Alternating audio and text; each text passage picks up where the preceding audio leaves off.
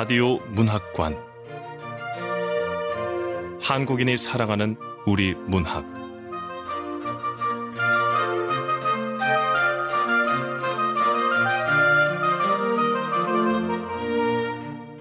KBS 라디오 문학관 2018 신춘 문예 당선작 중에서 몇 편을 엄선해서 보내드리고 있습니다. 오늘은 전북 도매일보 단편 소설 당선작입니다. 허영숙 작가의 파티 파티 함께 하실 텐데요. 허영숙 작가는 시인으로 먼저 등단을 했습니다. 2006년 시 전문지 계간 시안으로 등단했고 2018년 전북 도민일보 신춘문예 소설 부문에 당선되면서 소설가로도 활동 중입니다. 저서로는 시집, 바코드, 뭉클한 구름, 함께 만든 시집으로 느티나무의 엽서를 받다가 있습니다. KBS 라디오 문학관, 한국인이 사랑하는 우리 문학, 허영숙 작가의 파티 파티, 지금 시작하겠습니다.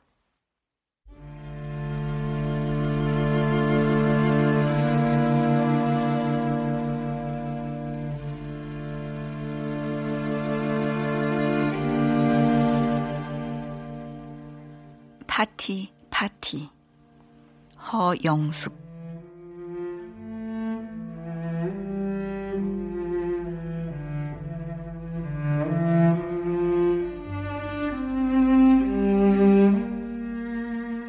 아버지는 물먹은 파지처럼 늘어져 있었다. 발톱이 길었고 수염은 오래 자르지 않은 풀처럼 수북했다. 여름인데도 두꺼운 옷을 걸치고 있었고 몸에서 고약한 냄새가 났다. 이마를 가린 머리카락을 들추고 자세히 들여다본다. 주름의 골이 깊고 광대뼈가 보일 정도로 볼이 파였지만 아버지가 맞다.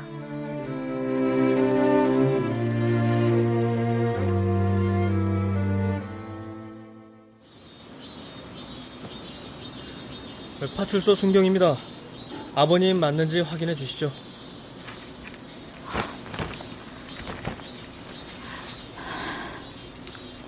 네. 네, 아버지를 맨 처음 발견한 사람이 잠깐 같이 노숙하는 사람이라 그랬는데 어디 있더라? 어 저기 있네. 아저씨 일로 와봐요. 그, 예, 예. 여기 그 아저씨가 시신을 제일 먼저 발견했다 맞죠? 예, 뭐 같이 노숙하는 처지라 잘 알거든요. 며칠째 무료 급식소에 나타나질 않는 거예요. 혹시나 해서 동네 뒤졌죠. 예, 그랬더니. 네. 아버지. 다시 얼굴을 어루만져 본다. 하얗게 굳어 있다. 교문 앞에서 늘 손은 들어주던 자상했던 모습은 찾을 수 없고 세상에 어떤 것이 그렇게 모질고 악착 같았는지 두 손을 꼭 쥔 채 누워 있었다. 그 배낭 속에 사진이 한 장 있었는데 사진 뒤에 김은혜 씨 이름하고 전화번호 적힌 게 있어서 연락드린 겁니다. 아까 통화하실 때 딸이라고 하셨죠? 네, 딸입니다.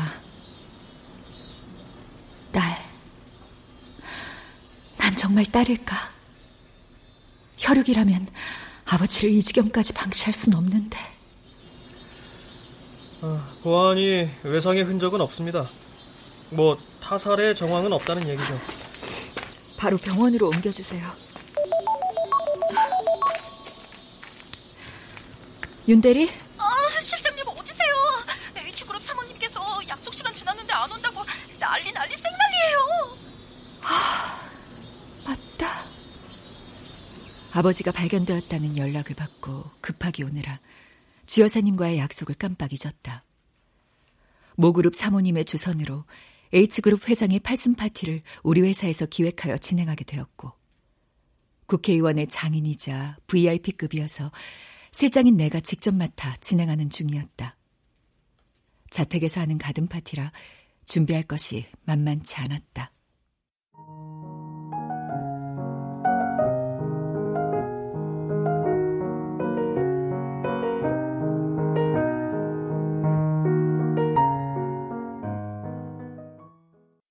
병원에 도착한 후 아버지를 살핀 의사는 말했다.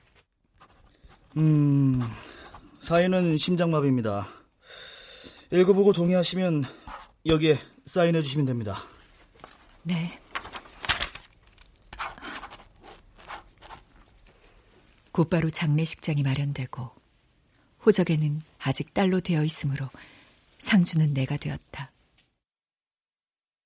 아버지를 처음 만난 건 8살 때였다.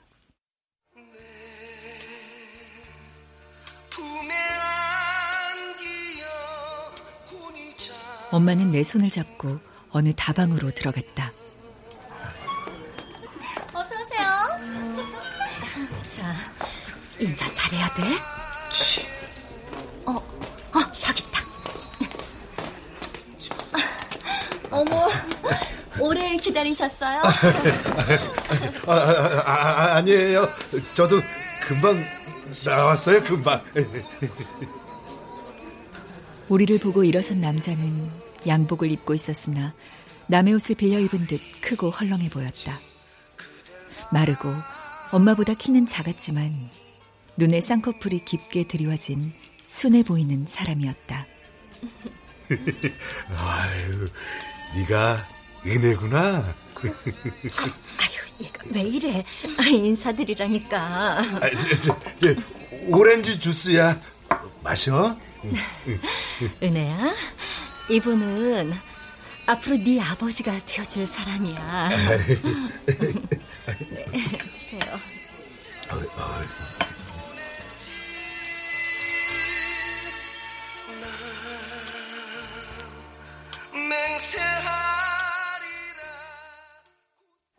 엄마가 그를 내게 소개했다.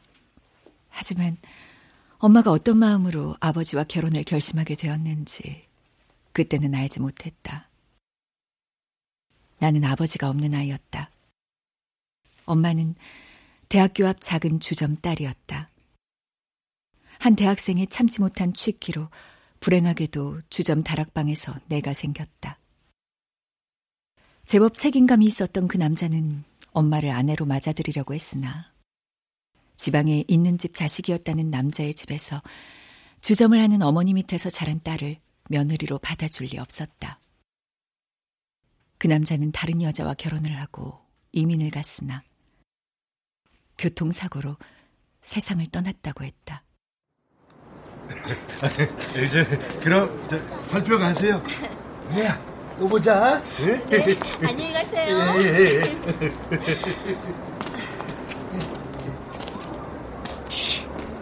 뭐야? 엄마 시집 갈 거야? 여자 혼자 애 키우는 게 보통 일인 줄 알아? 나이트클럽 주방일도 지겹고. 나도 이제 좀 편하게 살아보자, 응? 그래서 시집 갈 거냐고. 아, 가야지 그럼. 저 소개해준 사람이 저 남자 아니 앞으로 네 아버지가 될 저 남자 외모는 좀 저래도 기술이 좋댄다.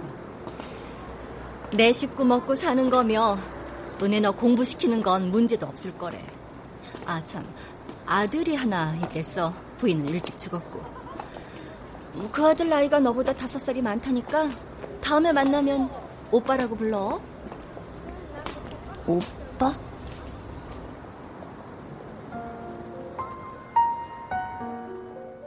오빠라고 부르기까지 오래 걸렸으나 오래 불러보지 못한 사람이었다. 아버지와 엄마 그리고 나와 오빠는 한 집에 살게 되었다. 아버지는 목수였고 엄마가 일하지 않고 살 수 있었다. 아버지는 포근하고 자상했다. 은혜야, 여기 봐. 사진 찍게. 어, 저, 누가 사진 좀 찍어주세요. 아, 우리 딸하고 친구들하고 다 같이 우리 딸 졸업 사진 찍고 싶어서요.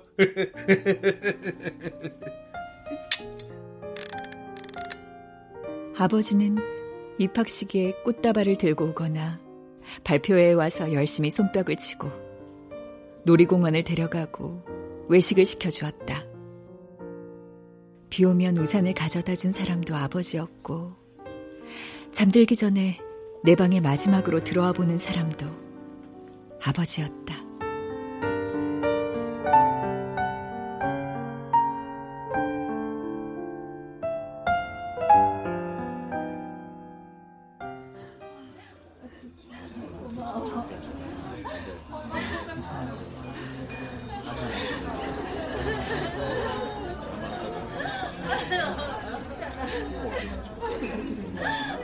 옆 장례식장은 신발이 포개질 정도로 조문객이 넘쳐난다.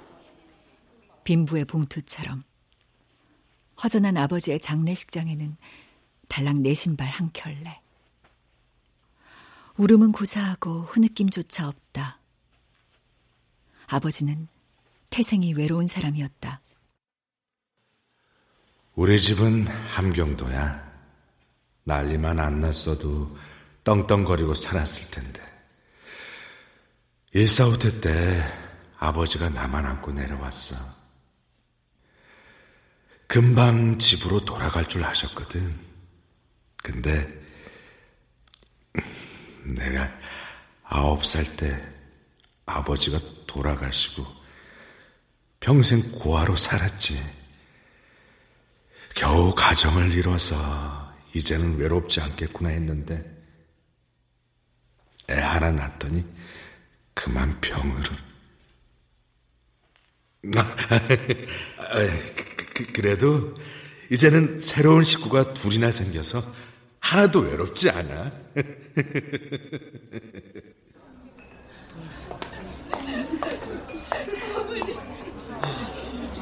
상주님, 아직도 혼자세요? 네. 다른 가족은요? 없어요. 네? 없, 없, 없어요? 한 명도? 한 명도 없어요. 저 혼자입니다. 아, 참. 아, 이쪽 일 10년에 이런 상관도 처음 보네. 아, 영종 사진도 없고, 영종 사진 없어요? 네. 아, 뭐, 요즘은 기술이 좋아져서 휴대폰에 있는 사진도 부분적으로 발췌하면 그 영종 사진으로 인화할 수 있어요. 사진은 집에 불났을 때 다 타버렸고요. 너무 오래 헤어져 있어서요. 아, 아무리 그래도 뭐 장례만 품 목록 가지고 다시 올게요. 네.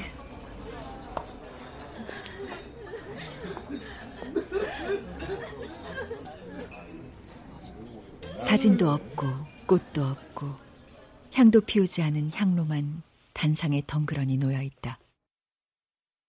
옆 장례식장에는 검은 예복을 입은 사람들이 우르르 몰려와 죽은 자를 위한 기도를 올리고 있다.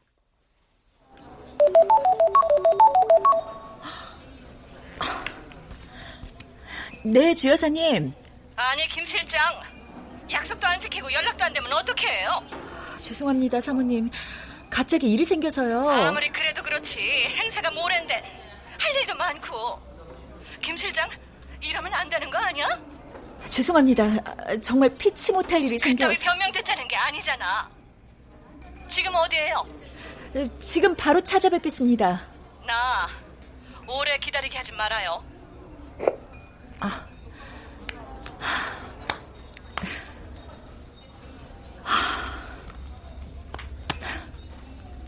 주 여사님, 이번 시아버지 생일 파티 성공해서 시아버지, 아니, H그룹 회장님한테 점수 왕창 따야 한다는 거 내가 왜 모르겠어.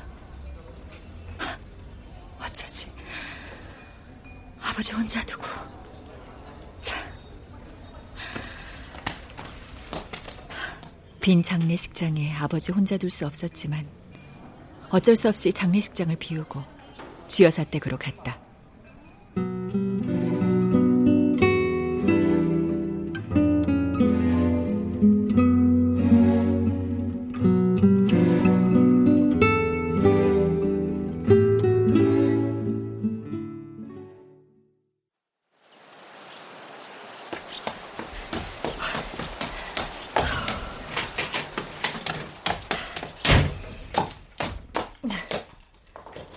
화 많이 나셨습니다. 아, 네.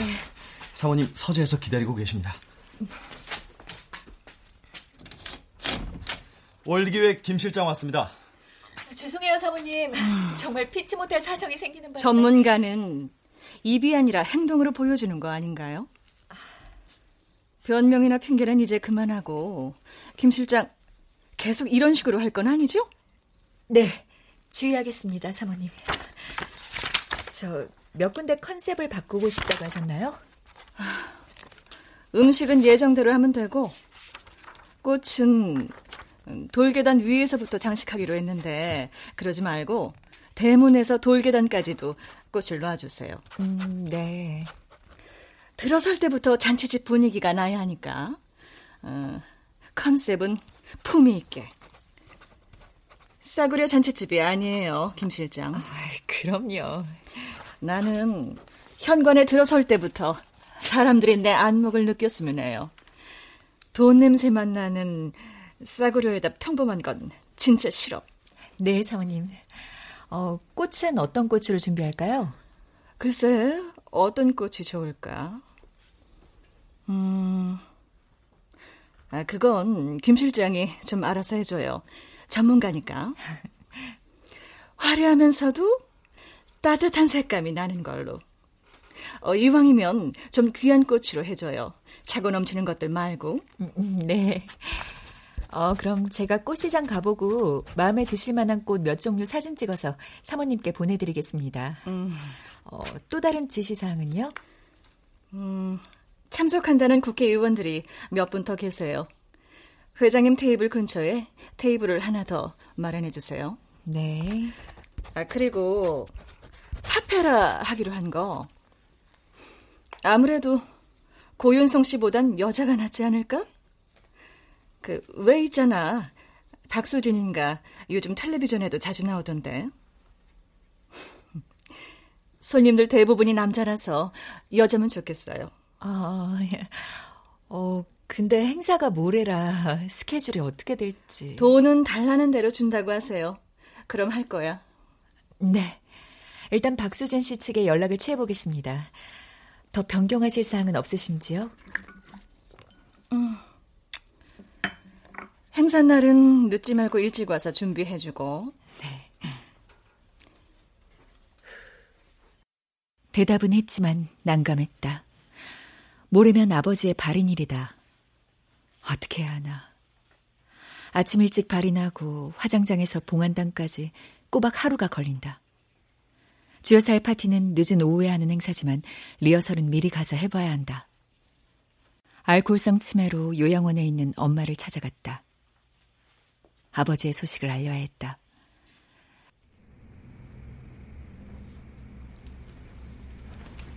아, 은혜 왔구나. 우리 엄마 오늘 컨디션이 좋은 모양이네. 바로 알아보고. 아픈 데 없어요? 난 괜찮다. 어, 수국이구나. 어, 예쁘네. 엄마. 아버지 찾았어. 아, 아버지? 어디 있었대? 그렇게 찾아도 안 나타나더니 빠는 돌아가셨어요. 지금 장례식장에 모셔놓고 왔어. 가보실래요? 난 안 간다. 내가 어떻게 거길 가? 은혜 네가 잘 모셔라. 불쌍한 사람이야.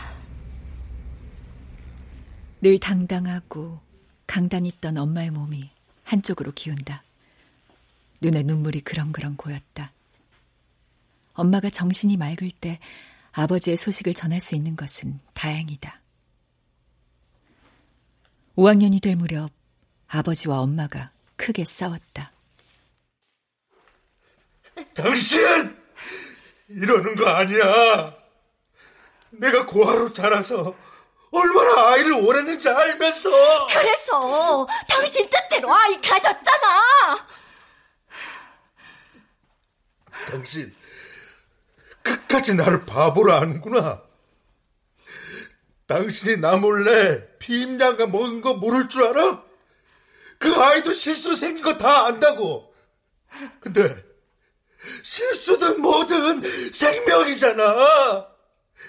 임산부가 목을 그렇게 하면 안 되는 거잖아. 유산된 거는 나도 마음이 아파. 그만!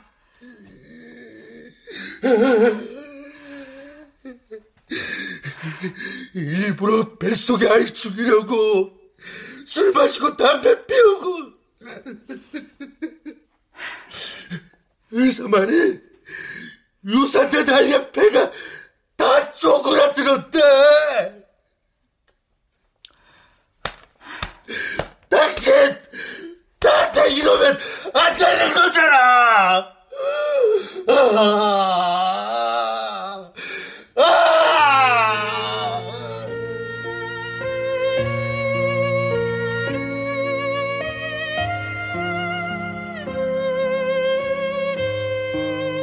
될수 있으면 가족 곁을 지키려고 애썼던 아버지인데 전국을 떠돌며 한옥 짓는 일을 시작했다. 아버지는 두 달에 한 번 집에 잠시 왔다가 다시 나갔다. 엄마는 아버지가 보내주는 생활비로 나와 오빠의 뒷바라지를 했다. 그러다 방 두 칸의 작은 가게가 딸린 곳에 구멍가게를 얻어서 자파와 담배 등을 팔기도 했다. 다 큰 남매를 한 방에서 재울 수 없어 오빠는 집 근처 옥탑방에 따로 살았다. 그러다가 내가 18살, 오빠가 23살이 되었을 때 집에 불이 났다.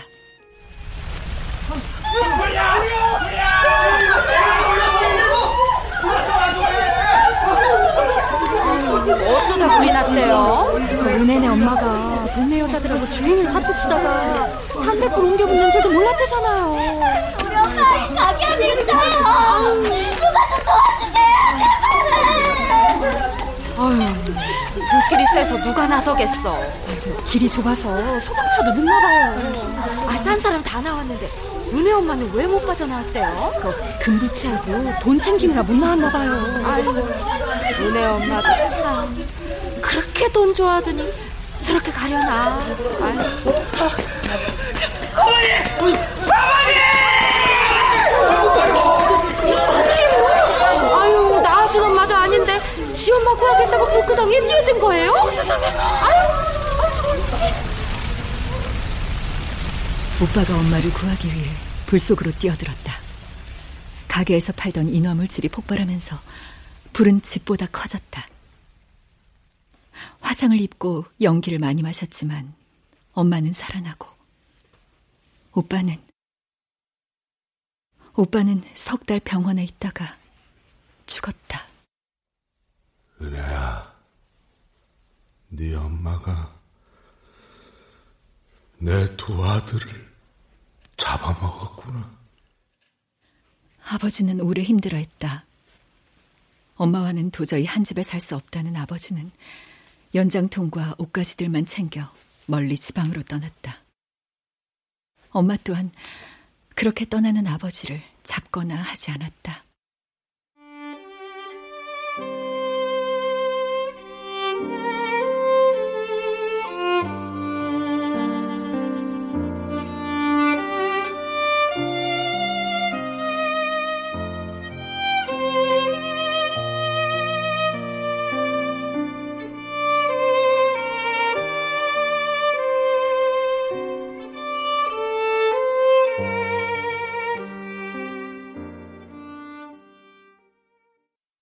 그 후, 아버지를 다시 만난 건 한참이 지난 후였다. 행색은 초라했지만 나는 어둠에도 불구하고 단번에 아버지를 알아보았다. 아버지는 더 작고 야위어 있었다. 엄마를 만나고 싶어 하지 않았으므로 근처 식당으로 가서 함께 소주를 마셨다.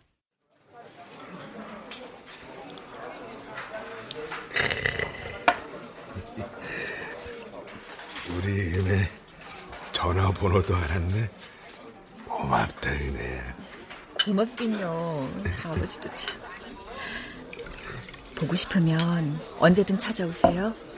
전화하셔도 되고요. 아, 너한테 배가 되면 안 되지. 애비라고 해준 것도 없고. 저기 은혜야, 사진 한 장 있냐? 우리 은혜 보고 싶을 때 꺼내 보려고. 아, 제, 아, 제 여권 갱신하면서 찍은 사진 있는데 이거라도 드릴까요? 응, 응, 응. 아유, 내 딸이야. 내 딸. 고맙다, 은혜야. 아버지를 만난 건 그게 마지막이었다.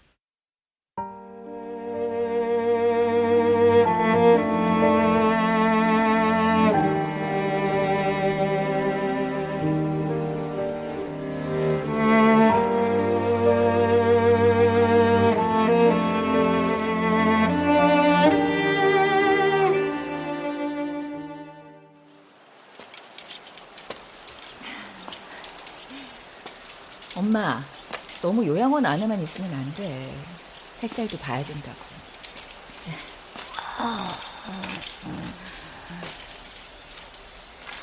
엄마. 엄마 왜 그렇게 아버지한테 독하게 했어? 은혜, 너 때문이야. 무슨 소리야. 아버지한테 독하게 한 게 나 때문이라고? 너한테 소홀해질까봐. 의미야 있는 아들은 어쩔 수 없는 거고. 나는 덜 낳아준 친아버지를 해줄 수가 없었다. 네 이름도 그 사람이 지어줬어. 네. 내가 사랑한 사람은 네 친아버지뿐이야. 그러니 내가 다른 사람 아이를 낳고 싶었겠네. 엄마는 아버지의 죽음을 두고 내 앞에서 고해성사를 하는 것 같았다. 엄마는 끝내 아버지의 죽음에 대해 어떤 미안함도 애도의 뜻도 표하지 않았다. 그건 어머니의 연애사일 뿐 내 아버지의 이야기는 아니라고 치부하며 아버지를 한 번 더 부정하는 엄마를 참을 수가 없었다.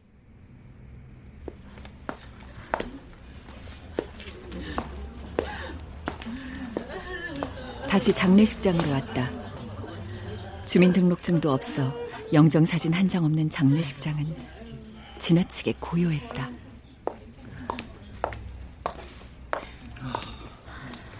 아, 이제 오시네. 한참 찾았는데. 아, 네. 급한 일이 있어서요. 자, 그 아무래도 영정사진 없는 게 좀 그래요.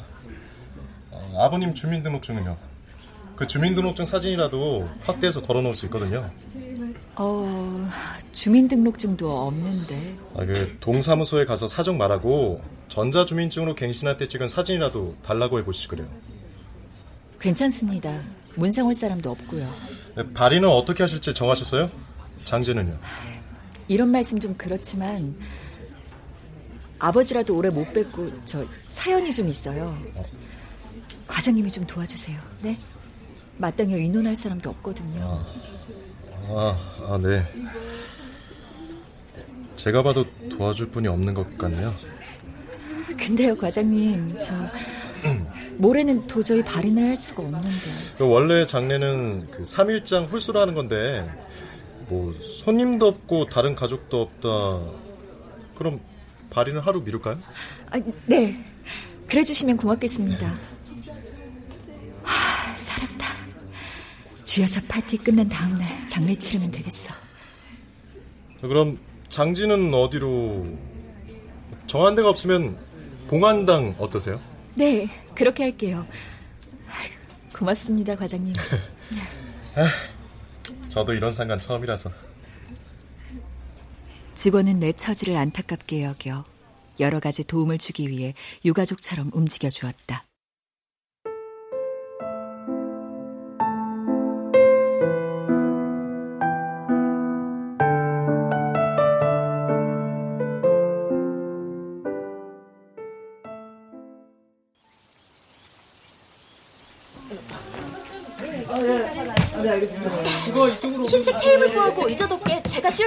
오케이. 꽃은 이쪽으로.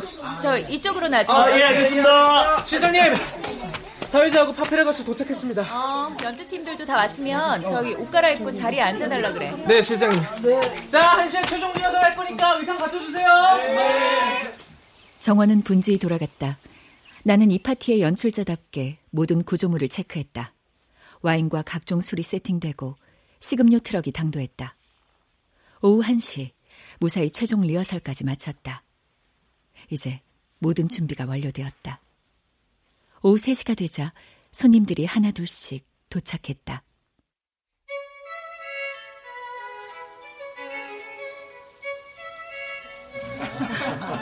아, 와주셔서 감사합니다.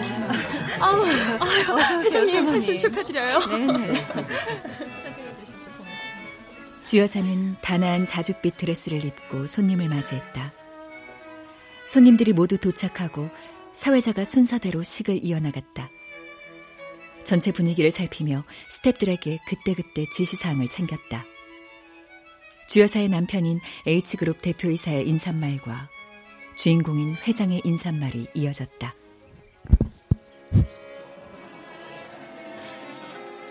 아유, 오래 산 게 뭐 자랑이라고. 아유, 뭐, 하여튼, 이 바쁜 거는 해줘서 고맙습니다. 아무쪼록 많이들 드시고 즐거운 시간 되시길 바랍니다. 저기 아버님 건배제의 한번 하시죠. 아, 그럴까? 아, 자, 예, 모두의 건강과 행복을 위하여 건배! Side.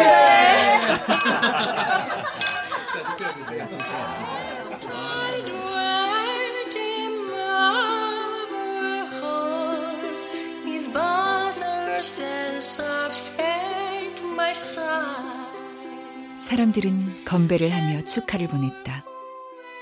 제일 어린 증손녀가 와서 머리에 고가를 씌우고 얼굴에 입술을 맞추자 회장은 금빛 마침표를 찍은 듯 행복해했다. 이루어 놓은 것이 많은 사람의 마당은 늘 풍요롭다. 찬란한 이력과 가족 소개로 이루어진 공식 행사가 끝나자 파페라 가수가 나와 노래를 불렀고 그 후에는 삼삼오오 모여서 식사를 하거나 술을 마셨다. 주여사. 아, 네. 회장님 팔순 파티 너무 멋지네. 올해도 주여사 감각 있는 건 알았지만 이렇게 굉장한 줄은 몰랐어. 아, 최고야, 최고. 과찬이십니다, 사모님. 저, 더 필요한 거 있으시면 말씀만 하세요. 네. 어, 어, 김 실장. 잘하고 있어. 응? 동행한 그룹 안주인들이 파티가 멋지다고 칭찬을 늘어놓을 때마다 주여사는 나를 향해 엄지를 들어 보이거나 웃어 보였다. 누군가는 밀담을 나누고 누군가는 음식을 먹고 누군가는 음악을 들었다. 별이 총총 뜨고 꽃들이 시들 때쯤 손님들이 돌아갔다. 파티는 끝났다.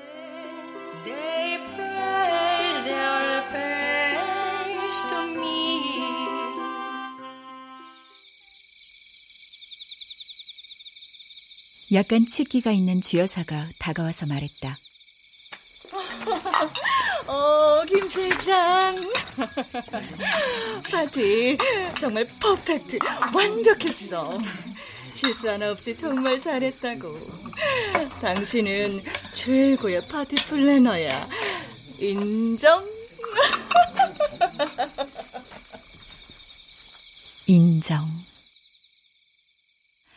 두 달 동안 준비한 무대가 주여사의 평가로 끝났다. 파티가 끝난 자리엔 꽃만 시들고 있다.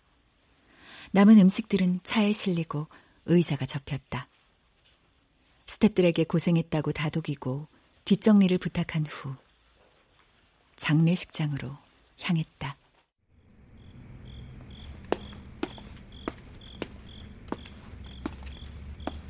영정도 조화도 없는 장례식장은 여전히 텅 비어 있다. 옆칸은 이미 발인이 끝나고 새로운 죽음이 들어와 있었다. 누군가에게는 죽음도 산날만큼 화려했다. 옆 장례식장을 물끄러미 바라보다가 오빠가 살아있었더라면 하는 생각에 이른다.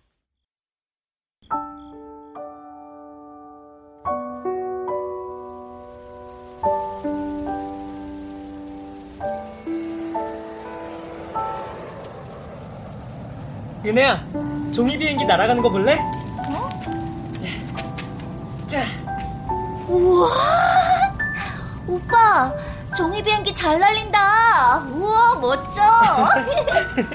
난 이 다음에 저기 날아가는 저 비행기, 저 비행기를 모는 조종사가 될 거야. 오빠가 조종사 되면 은혜, 너 꼭 태워줄게.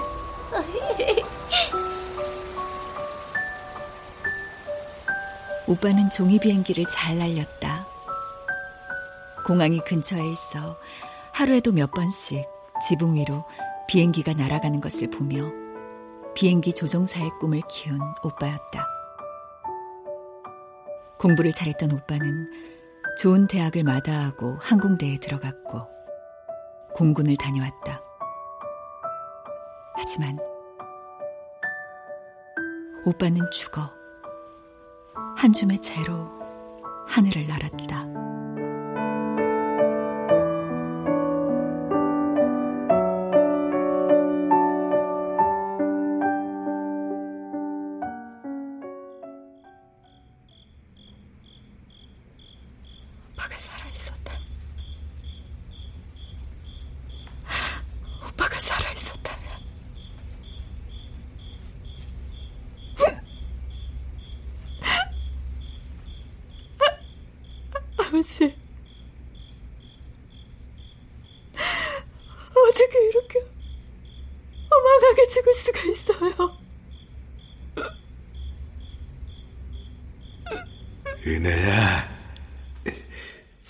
사진 한장 있냐?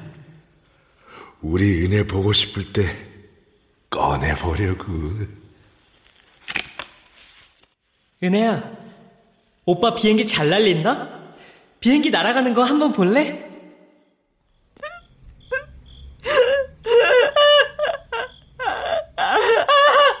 딸이야, 응, 내 딸. 고맙다, 은혜야. 오빠가 조종사 되면 은혜, 너 꼭 태워줄게.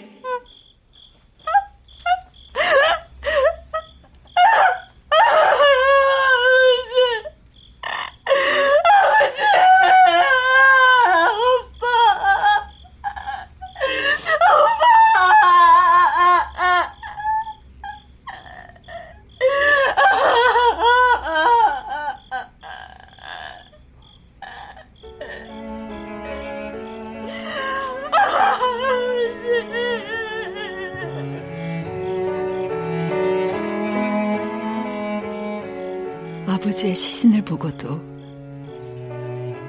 장례식장에 안치했을 때도 안 나왔던 울음이 갑자기 쏟아졌다. 큰 소리로 울었다. 가슴을 치기도 했고 머리를 쥐어뜯기도 했다. 하늘에 들릴 정도로 아버지와 오빠를 불러댔다.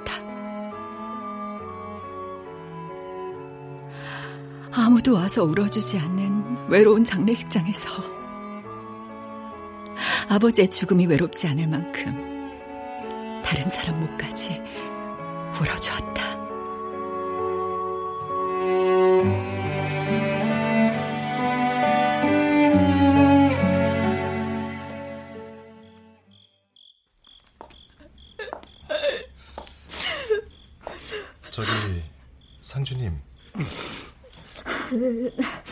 네, 죄송해요.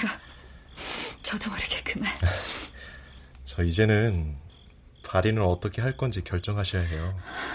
사진도 없이 고인을 보내는 게 아무래도 좀 그러니까. 어, 있어요. 아버지 사진 있어요. 어, 왜그 생각을 못했을까? 저 불이 나는 바람에 사진은 다 타버렸지만 친구 졸업 사진엔 아버지가 있을 거예요. 잠깐만요.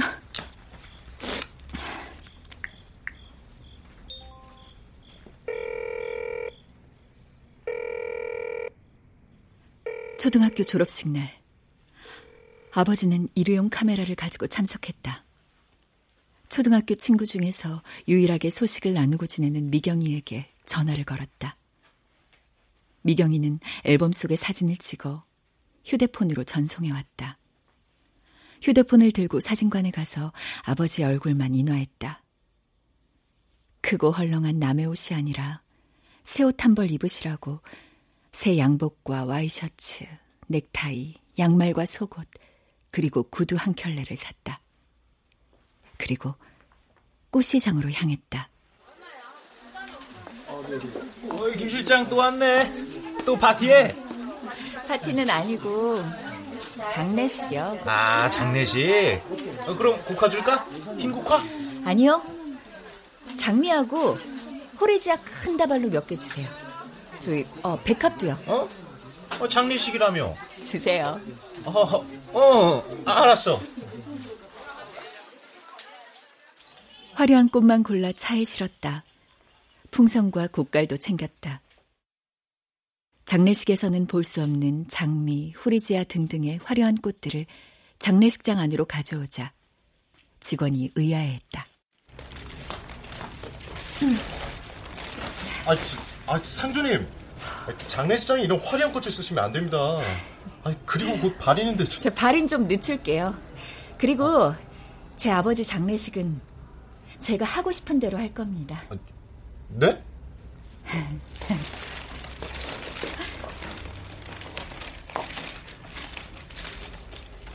아버지 재단 앞에 국화 대신 장미꽃 테두리가 된 사진을 올렸다. 젊은 날의 아버지가 사진 속에서 웃고 있었다. 주변에 노란 후리지아도 놓고 백합도 수북하게 쌓아놓았다. 옆칸에서 와서 구경하기도 했다.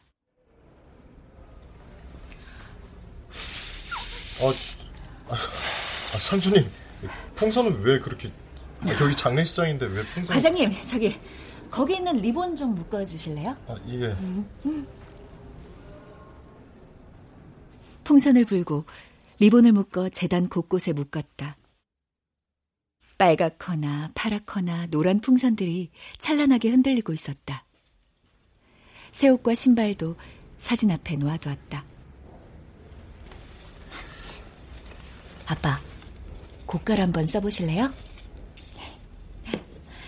아, 과일하고 케이크도 올리고. 저기 과장님, 예. 여기 향로 좀 치워주실래요? 아, 저, 아, 상주님 지금 뭐 하시는? 아, 빨리요. 아, 예. 아, 도대체 뭘 하는 건지 도대체 이해가 안 어, 향로 자리에 케이크 놓고 붉은색, 파란색 향초에 불을 붙일 거거든요. 자, 보세요. 이쁘죠? 네, 이쁘긴 한데. 아, 파티에 음악이 빠지면 안 되지. 아, 지, 파티요? 아,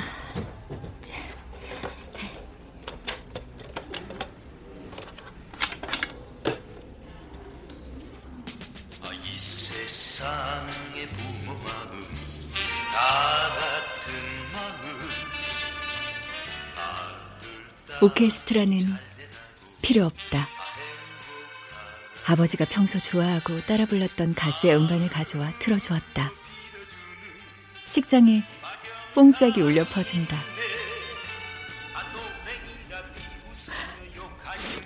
아빠, 이거 아빠 위한 파티야. 기억나? 내 생일날 아빠가 내게 해주던 거. 어둡고 칙칙한 상복을 벗어버리고 밝고 예쁜 원피스로 갈아입었다. 아버지가 좋아하는 가수의 노래에 맞춰 몸을 옆으로 살랑살랑 흔들었다.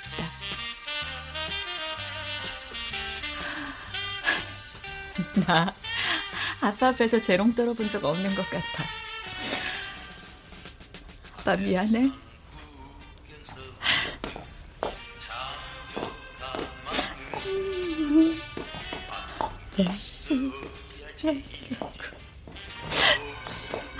나 어때? 나 춤 잘 추지? 노래 잘하지?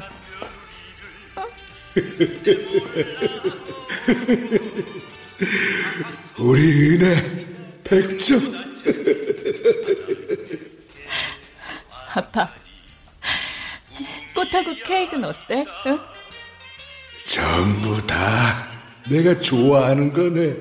에? 꽃도 내가 좋아하는 꽃이고 케이크에 켜진 촛불도 내가 좋아하는 거고.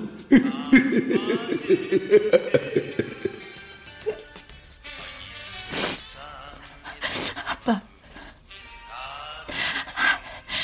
아빠 아주 잘 살았어. 내겐 최고의 아버지야.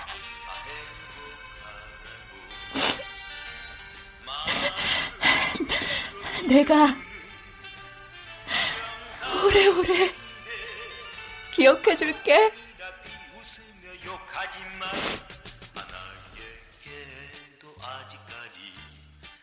장례식장 직원이 내 파티를 조용히 지켜봐주고 있었다. 지나가던 사람이 장례식장을 힐끔거렸다. 누가 뭐라고 해도 상관없다. 우리와 헤어지고 아버지가 어떤 고통과 슬픔을 가지고 많은 날을 보내왔는지 자세히 알 수 없었지만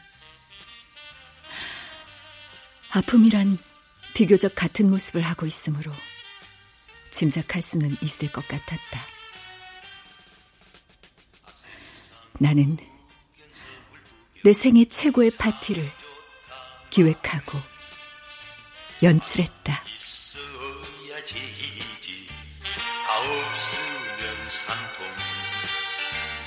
마음 착한 며느리를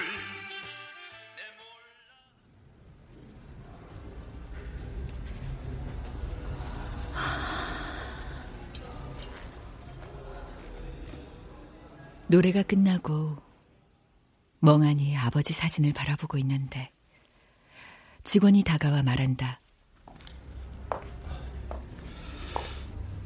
저 상주님 발인을 해야 돼요. 이제는 보내드려야 합니다. 아빠, 오늘 파티 즐거웠지? 응?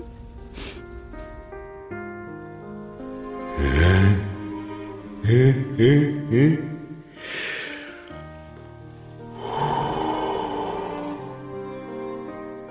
아버지가 고개를 끄덕인다. 단 위에 촛불을 껐다. 파티는 성공적으로 끝났다. 아버지는 고가를 벗어놓고 구두를 신고 나가다 뒤돌아보며 엄지를 들어 올린다.